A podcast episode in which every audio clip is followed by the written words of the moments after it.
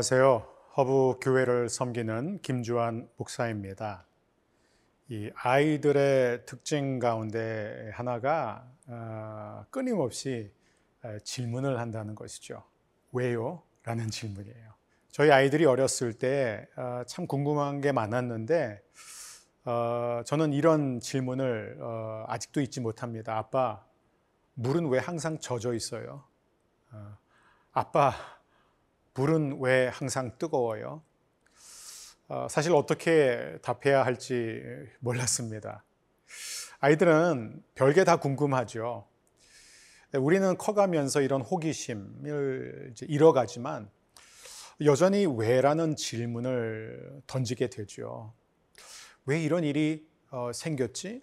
어, 왜 이번 일이 잘 안 됐을까? 왜 지금 나에게 이런 상황이 일어나고 있지? 아, 욥이 지금 바로 그런 상황에 있었어요. 자신이 왜 이렇게까지 끔찍한 아픔을 겪어야 하는지 너무나 궁금했던 것이죠. 오늘 우리가 함께 묵상할 말씀은 욥기서 6장 1절에서 13절 말씀입니다.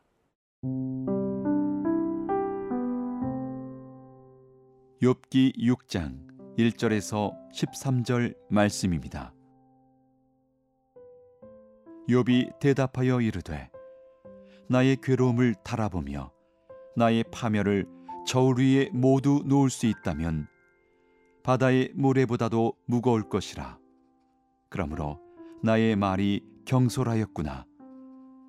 전능자의 화살이 내게 박힘에 나의 영이 그 독을 마셨나니 하나님의 두려움이 나를 엄습하여 치는구나.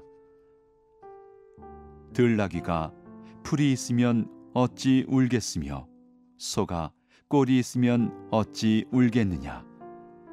싱거운 것이 소금 없이 먹히겠느냐.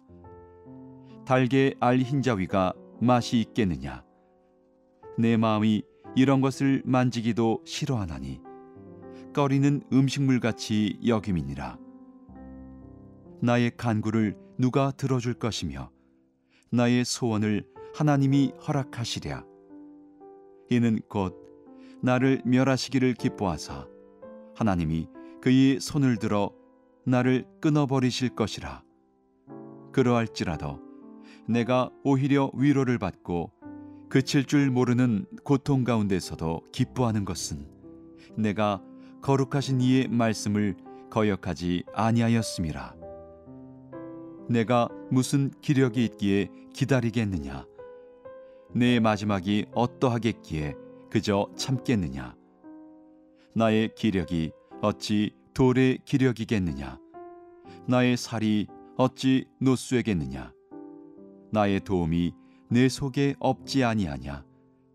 나의 능력이 내게서 쫓겨나지 아니하였느냐? 욥은 지금 하나님 앞에 이런 질문을 하고 있죠. 하나님, 어, 왜 제가 지금 이렇게 비참한 고통을 어, 겪어야 하는 건가요?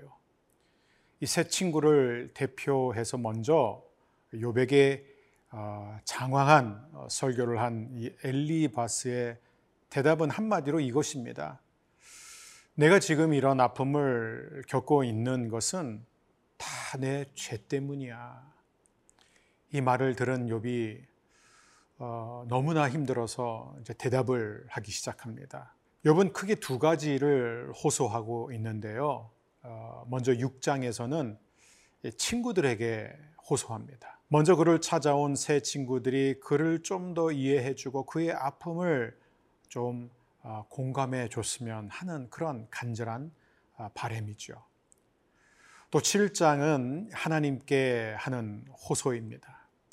하나님께서 자신의 이 끔찍한 상황을 그냥 가만히 보고만 계시지 말고 자신이 죽기 전에 뭔가를 해 달라는 어, 간청입니다.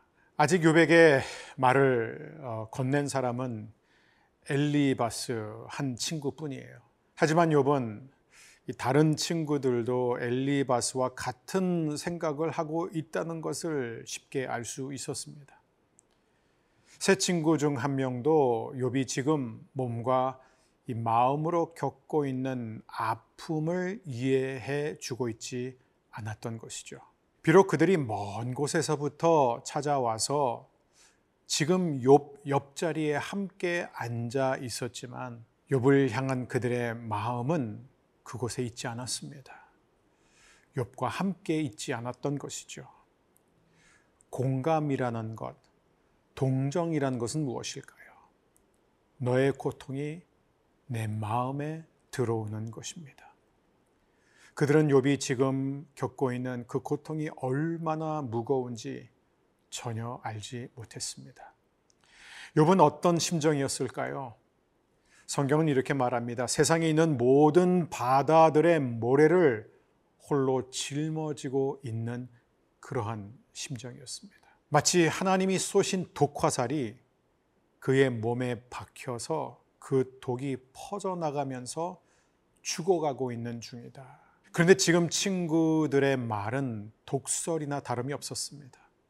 마치 하나님이 보내신 온 군대가 자신을 향해 독화살을 쏘는 것 같이 고통스러웠습니다. 지금 요백에 정말 필요했던 것은 다름 아닌 위로와 따뜻한 격려의 말이었죠. 살리는 말만이 아파하는 욥의 영혼에 생명을 공급해서 그로 하여금 절망의 늪에서 헤어나올 수 있게 할 수 있었죠. 지금 그가 내뱉는 말이 들나귀나 소의 울음소리처럼 들리는 까닭은 그만큼 그가 절박하고 고통스러워 했기 때문입니다.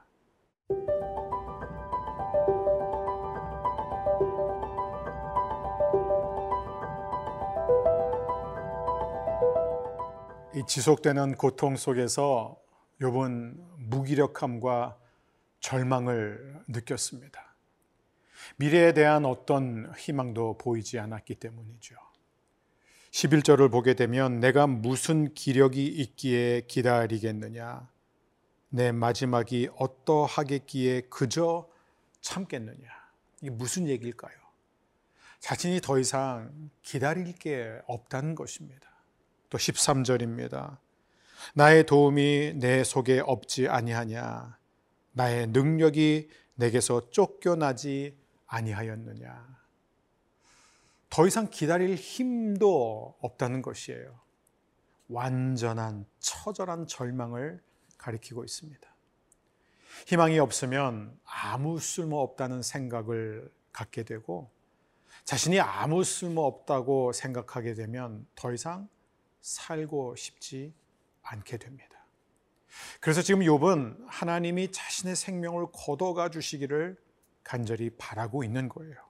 그게 바로 8절 9절입니다. 나의 간구를 누가 들어줄 것이며 나의 소원을 하나님이 허락하시랴. 이는 곧 나를 멸하시기를 기뻐하사 하나님이 그의 손을 들어 나를 끊어 버리실 것이라. 너무 죽고 싶어서 하나님께서 자신을 죽여달라고 간청합니다. 울부짖습니다. 그런데 하나님은 자신이 가장 원하는 그 한 가지조차 들어주시지 않습니다. 사랑하는 여러분, 하나님이 우리의 모든 기도를 응답해 주시지 않는 게 얼마나 다행인지 아세요? 하나님의 거절은 때로는 최고의 응답이기도 합니다. 욥이 생각하는 최선은 죽는 거예요. 하지만 욥을 향한 하나님의 최선은 훨씬 더 크고 아름다웠습니다. 우리는 때로 기도할 때에 하나님께 지시하듯 기도할 때가 있죠. 마치 무엇이 최선인지 내가 다 알고 있는 것처럼 기도합니다. 하나님, 이렇게 해주세요. 하나님, 저렇게 해주세요. 이번이 꼭 잘 되게 해주세요. 학교에 꼭 합격하게 해주세요. 승진하게 해주세요. 하지만 능력 있는 기도는 이런 기도가 아니에요. 능력의 기도는 언제나 아버지의 뜻을 구하는 것입니다. 아버지께서 주시는 최선을 받아들이는 것이에요. 우리 역시 하나님께 기도할 때 그 순간에는 우리가 생각하는 최선을 놓고 기도합니다. 하지만 하나님은 우리가 생각하지 못하는 최선을 주시기 위해 우리가 생각하는 최선에 거절하십니다. 오늘도 성령께서는 우리가 알지 못하는 크고 비밀한 것을 말할 수 없는 탄식으로 우리를 위해 기도하고 계신 것이 얼마나 감사한 일인지요. 중요한 것은 여러분 결코 자신의 생명을 스스로 끊지 않았다는 거예요. 그는 깊은 고통 속에서 아무리 죽기를 원했어도 자신의 목숨을 스스로 취하지 않습니다. 왜요? 하나님의 뜻이 아니란 것을 알았기 때문에 그는 말씀을 거역하지 않았습니다. 10절입니다. 그러할지라도 내가 오히려 위로를 받고 그칠 줄 모르는 고통 가운데서도 기뻐하는 것은 내가 거룩하신 이의 말씀을 거역하지 아니하였습니다. 어떤 어려움 속에서도 하나님의 말씀을 거역하지 않는 하나님이 주시는 기쁨을 누리는 여러분이 되시기를 주의 이름으로 축복합니다.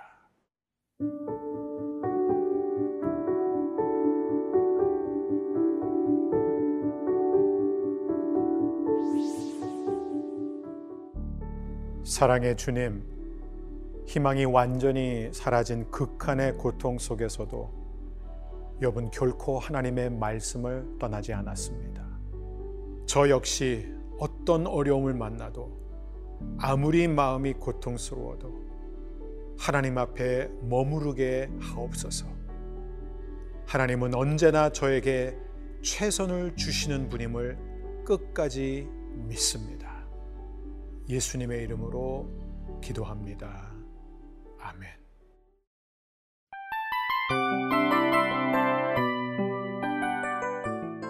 이 프로그램은 청취자 여러분의 소중한 후원으로 제작됩니다.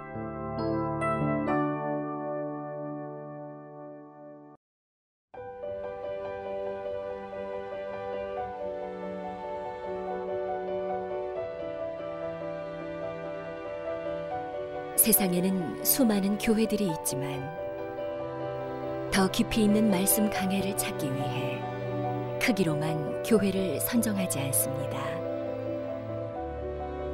보다 좋은 영적 콘텐츠를 더 많이 나누기 위해 방송비를 받지 않습니다. 1년 365일 복음만 전하고 싶어서 우리는 광고를 하지 않습니다. 온누리의 복음을 땅끝까지 CGN TV와 함께 땅끝 선교사가 되주세요.